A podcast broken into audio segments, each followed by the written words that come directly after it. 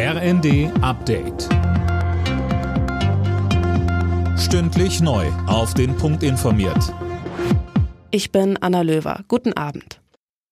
Im Hafen der ukrainischen Stadt Odessa sind offenbar russische Raketen eingeschlagen. Das berichtet das ukrainische Militär. Fabian Hoffmann mit den Einzelheiten. Demnach haben zwei Raketen die Hafeninfrastruktur genau dort getroffen, wo offensichtlich Getreide war, so ein Militärsprecher. Die Attacke kommt nur einen Tag, nachdem sich Kiew und Moskau auf ein Abkommen über die Wiederaufnahme der blockierten Getreidelieferungen geeinigt haben. Ob die Vereinbarungen damit direkt schon wieder hinfällig sind, ist unklar. Die UNO und die EU verurteilen den Angriff. Der EU-Außenbeauftragte Borrell spricht von der völligen Missachtung des Völkerrechts.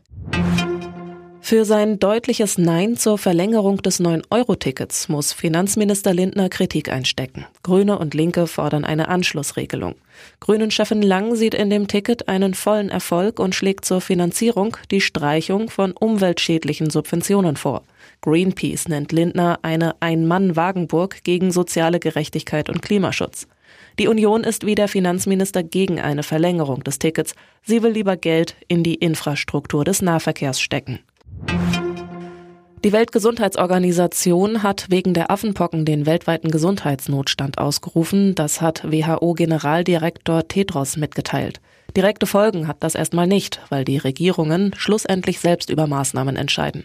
Affenpocken wurden mittlerweile in über 70 Ländern registriert.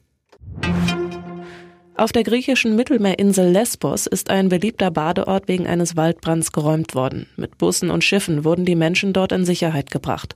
Die Feuerwehr ist mit Flugzeugen und einem Hubschrauber im Einsatz, um den Brand zu bekämpfen. Alle Nachrichten auf rnd.de